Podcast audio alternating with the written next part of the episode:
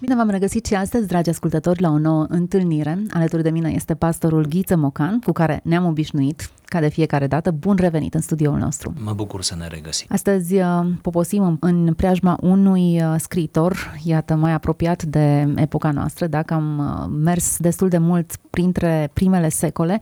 Astăzi poposim în secolul 20, în preajma unui scriitor.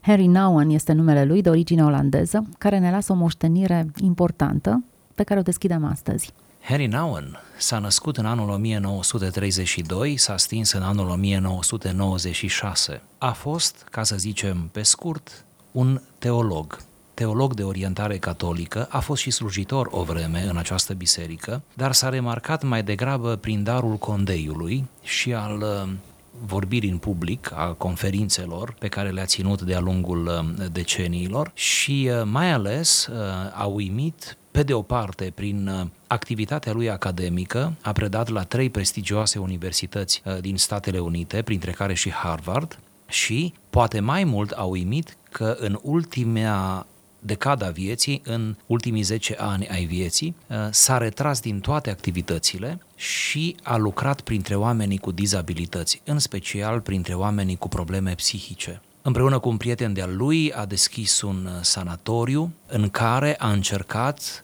prin prisma credinței în Dumnezeu, a textelor sfinte, a muzicii, prin prisma acestei preocupări pentru semen, să îi ajute pe cei care treceau prin boli uh, mentale. Experiența lui ultimă a fost marcantă și el povestește cum uh, în această ultimă parte a vieții a ajuns să cunoască mai bine omul și chiar să-l cunoască mai bine pe Dumnezeu.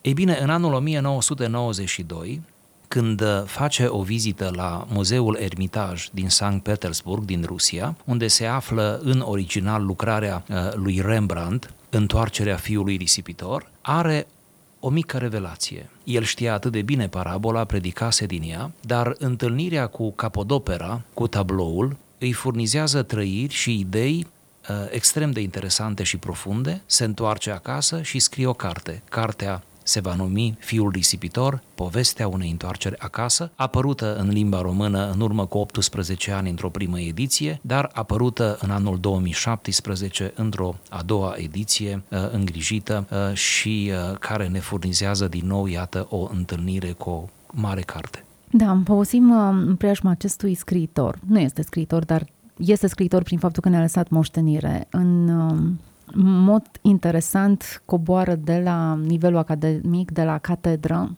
în păturile cele mai Da, bună mențiune, să apreciem un astfel de om, pentru că puțin reușesc, după ce urcă Atât acolo, să uh-huh. mai poată coborâ și să se vulgarizeze în sensul etimologic al cuvântului. Poate că întoarcerea aceasta ar trebui să ne inspire înainte de a intra în textul propriu zis, ca să înțelegi umanitatea, ar trebui să te cobori, ar trebui să, să lași la un moment dat uh, nivelul teoretic și să te cobori într-un alt spațiu.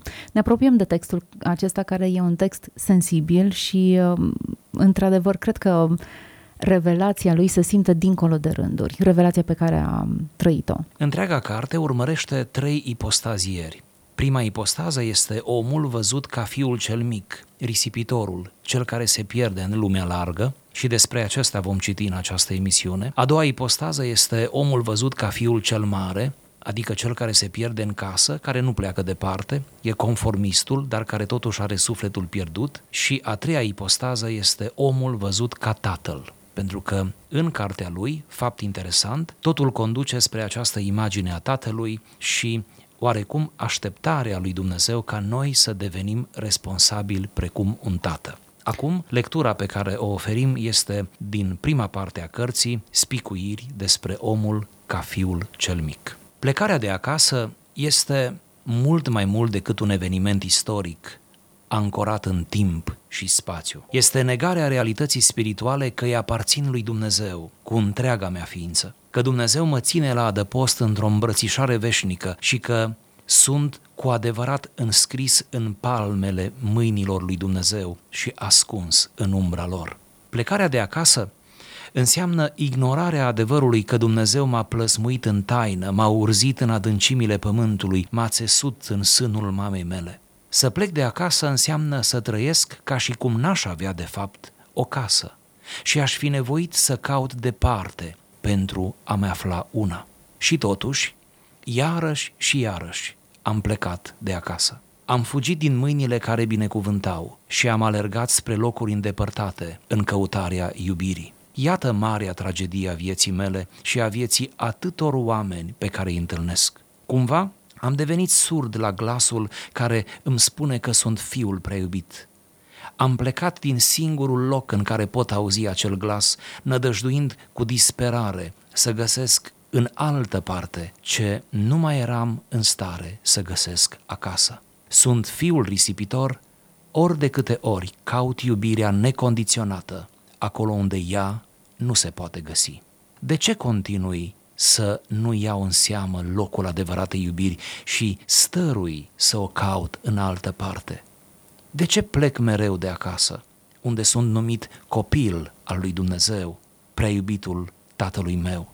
Mă mir tot timpul că nu încetez să primesc darurile pe care mi le-a dat Dumnezeu, sănătatea, înzestrările intelectuale și emoționale și să le folosesc pentru a-i impresiona pe alții, pentru a primi recunoaștere și laudă și să mă lupt să fiu răsplătit în loc să le cultiv spre slava lui Dumnezeu.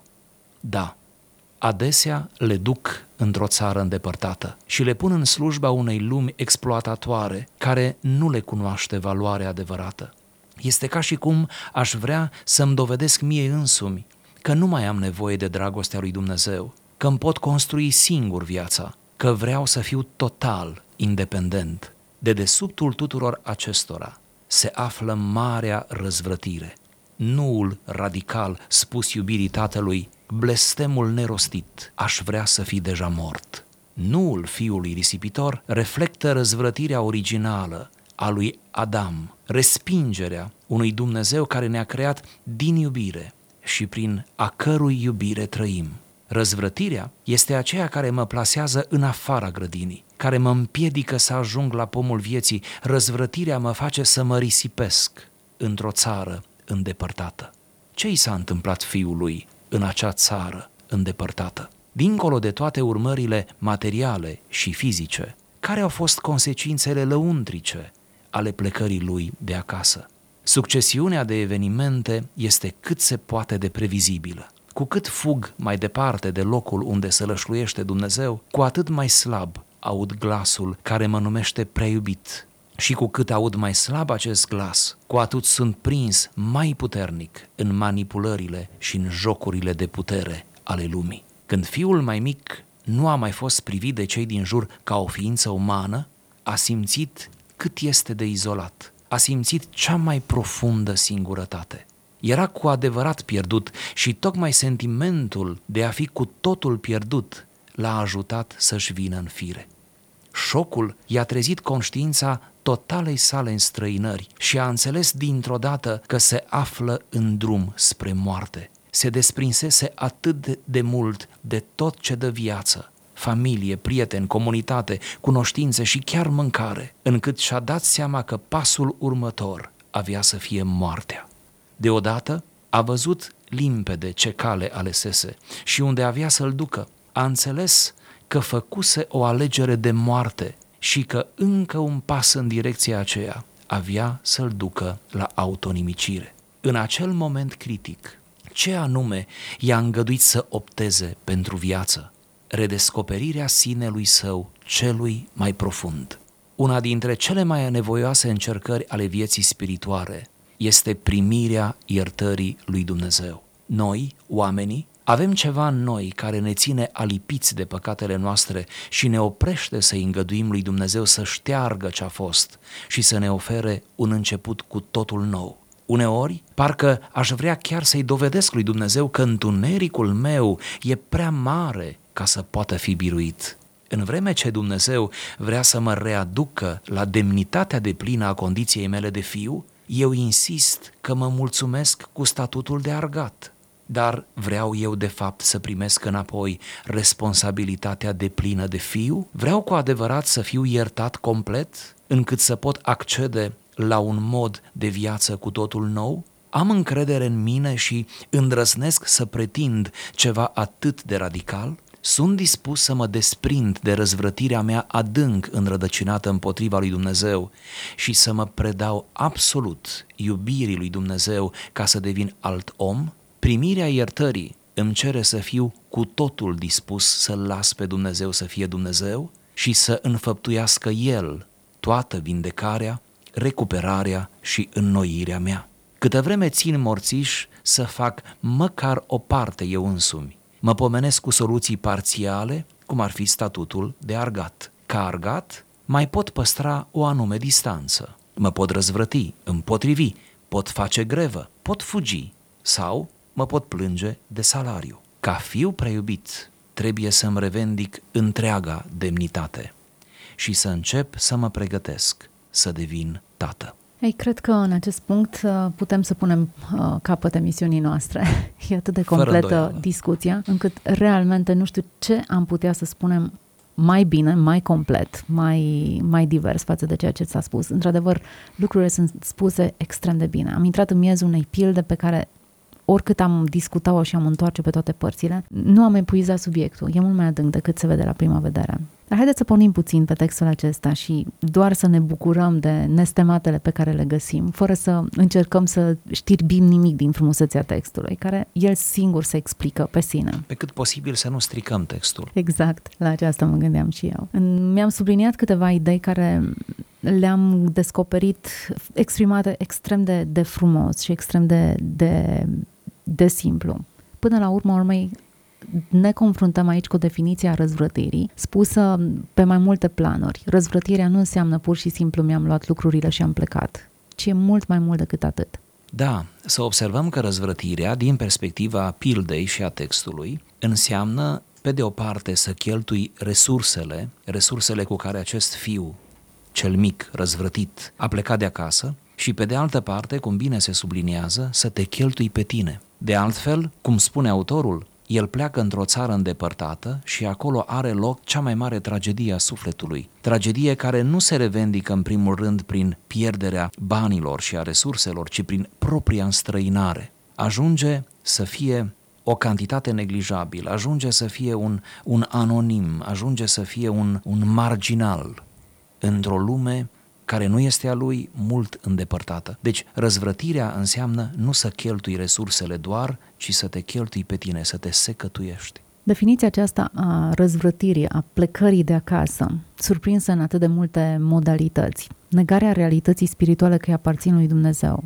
Până la urma urmei, stai pe pământul lui, îi respiri aerul, ai consum resursele lui, locuiești într-un trup care este tot de el plăsmuit într-un mod atât de ingenios, totul da, este, este al lui. Spus altfel, este a te întoarce împotriva propriei identități, a lupta cu tine în sensul cel mai profund al ființei tale cu apartenența ta la Dumnezeu prin creație. Ca să ne lămurim, mult se discută, mai ales în mediul creștin, cine este a lui Dumnezeu și cine nu este. Ori din perspectivă creațională, orice ființă umană este a lui Dumnezeu. Cine nu este sau ce nu este a lui. Da.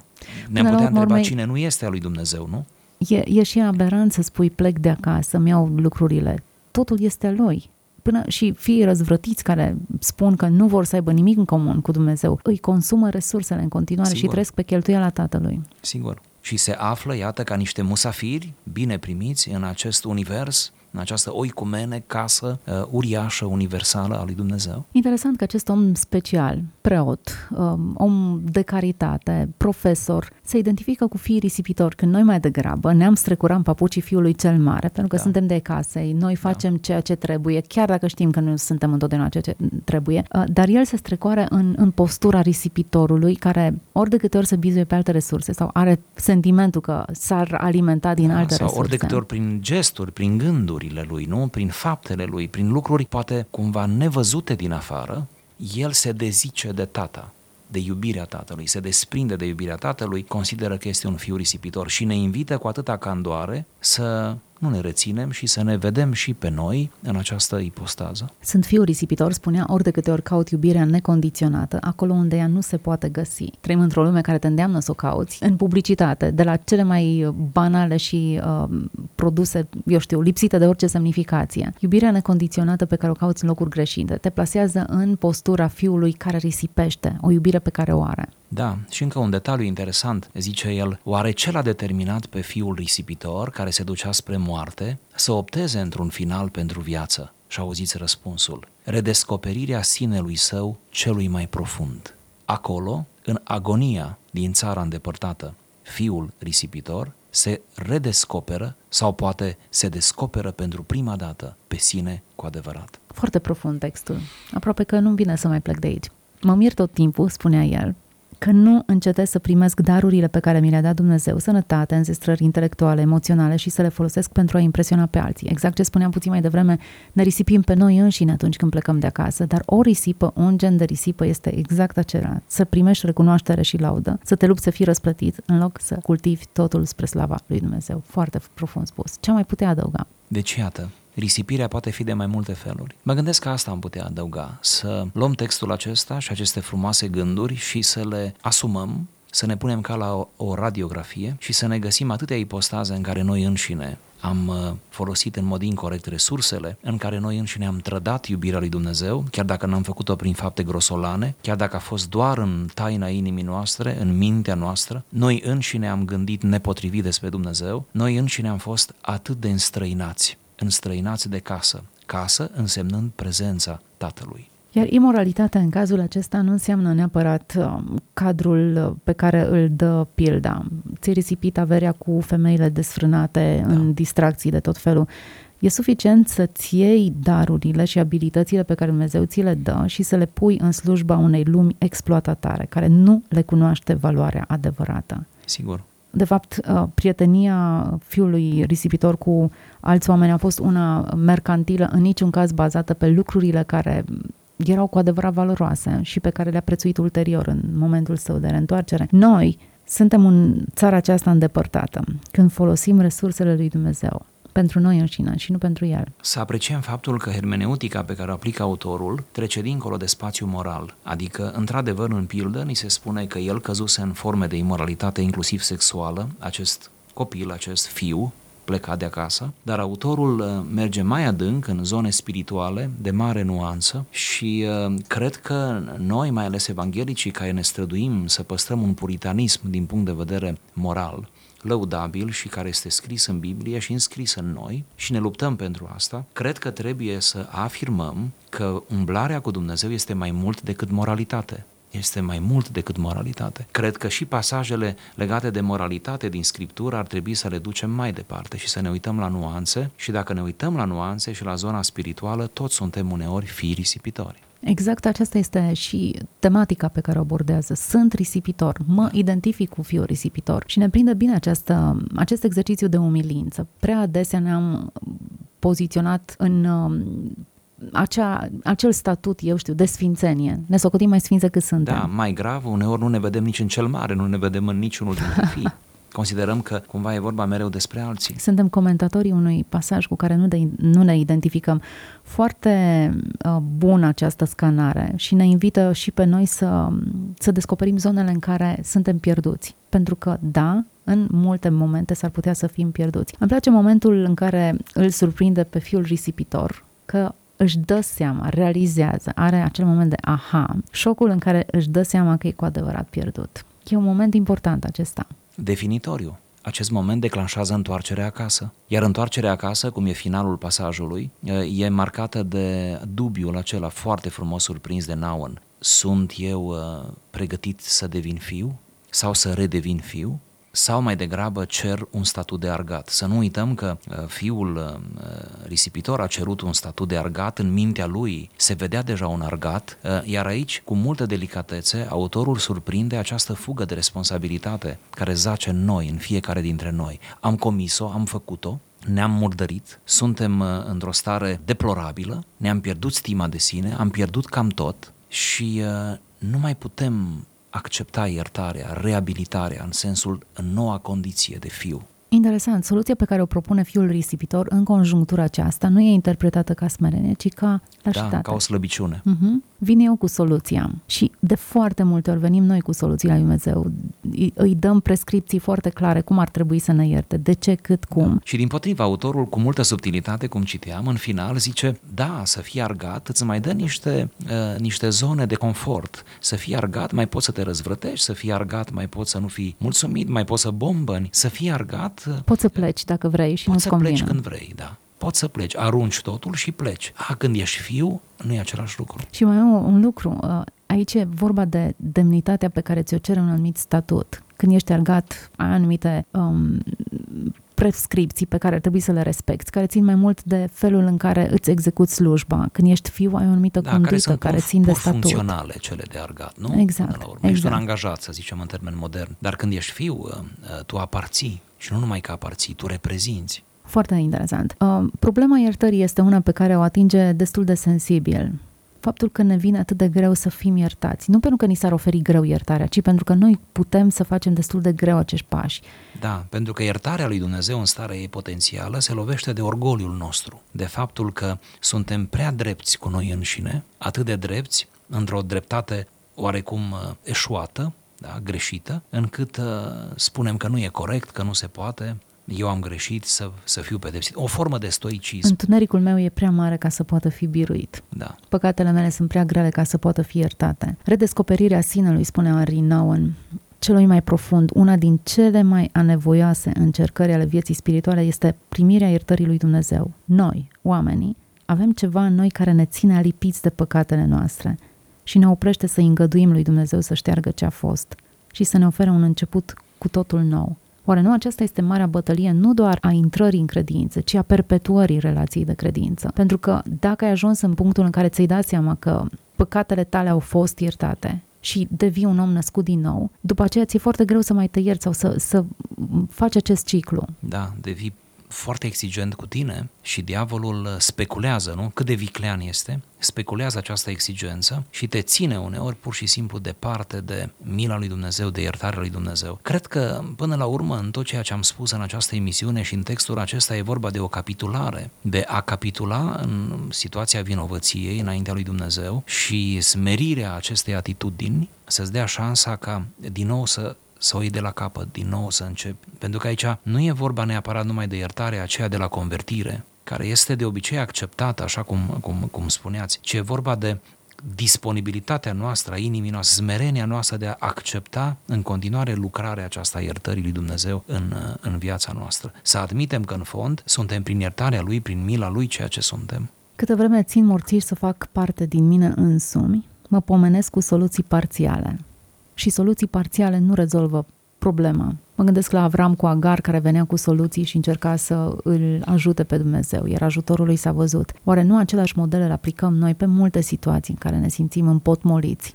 Ba da, cred că mulți din semenii noștri, de altfel cum se cade, și cu frică de Dumnezeu, rămân departe de iertare, iertarea lui Dumnezeu. Rămân departe de un nou început și rămân într-un fel în starea aceea veche, îmbâxită a sufletului, plină de frustrări, și de amărăciune. Din cauza că sunt prea aroganți ca să primească iertarea, dar este o, arogantă, o aroganță în smerenie. Nu mă refer la aroganța crasă, nu mă refer la forme de ateism, de respingere, de răzvrătire, ci este aroganța aceea care spune sunt prea păcătos, prea mult m-am depărtat, prea, prea mult. Cred că aroganța îi ține pe foarte mulți departe de iertarea lui Dumnezeu, chiar dacă își conștientizează condiția și chiar dacă știu bine că Dumnezeu poate să ierte. O formă mascată de camuflată de aroganță. Da. Pentru că am asociat aceste cuvinte cu smerenie. Uite-te, omul recunoaște că nu da. e pe nicăieri. Ei, când spun că sunt prea pe nicăieri, atunci devin arogant. Sigur. Da. Primirea iertării îmi cere să fiu cu totul dispus să las pe Dumnezeu, să fie Dumnezeu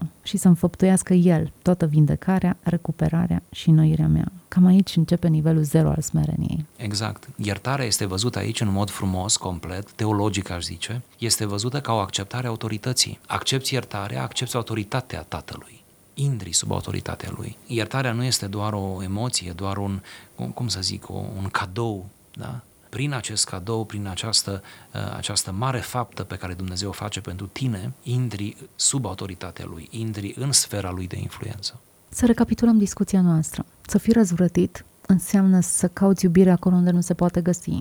Să fii răzvrătit înseamnă să ignori adevărul, că Dumnezeu te-a plăsmuit. Pur și simplu să întorci spatele și să ignori adevărul. Să fugi de adevăr. Să fii răzvrătit înseamnă să îți folosești darurile și înzestrările ca să obții, eu știu, popularitate sau să primești recunoaștere în loc să le cultivi spre slava lui Dumnezeu. Interesante definiții ale risipei. Să fii risipitor înseamnă mai mult decât să risipești bunuri. Înseamnă să te risipești pe tine însuți.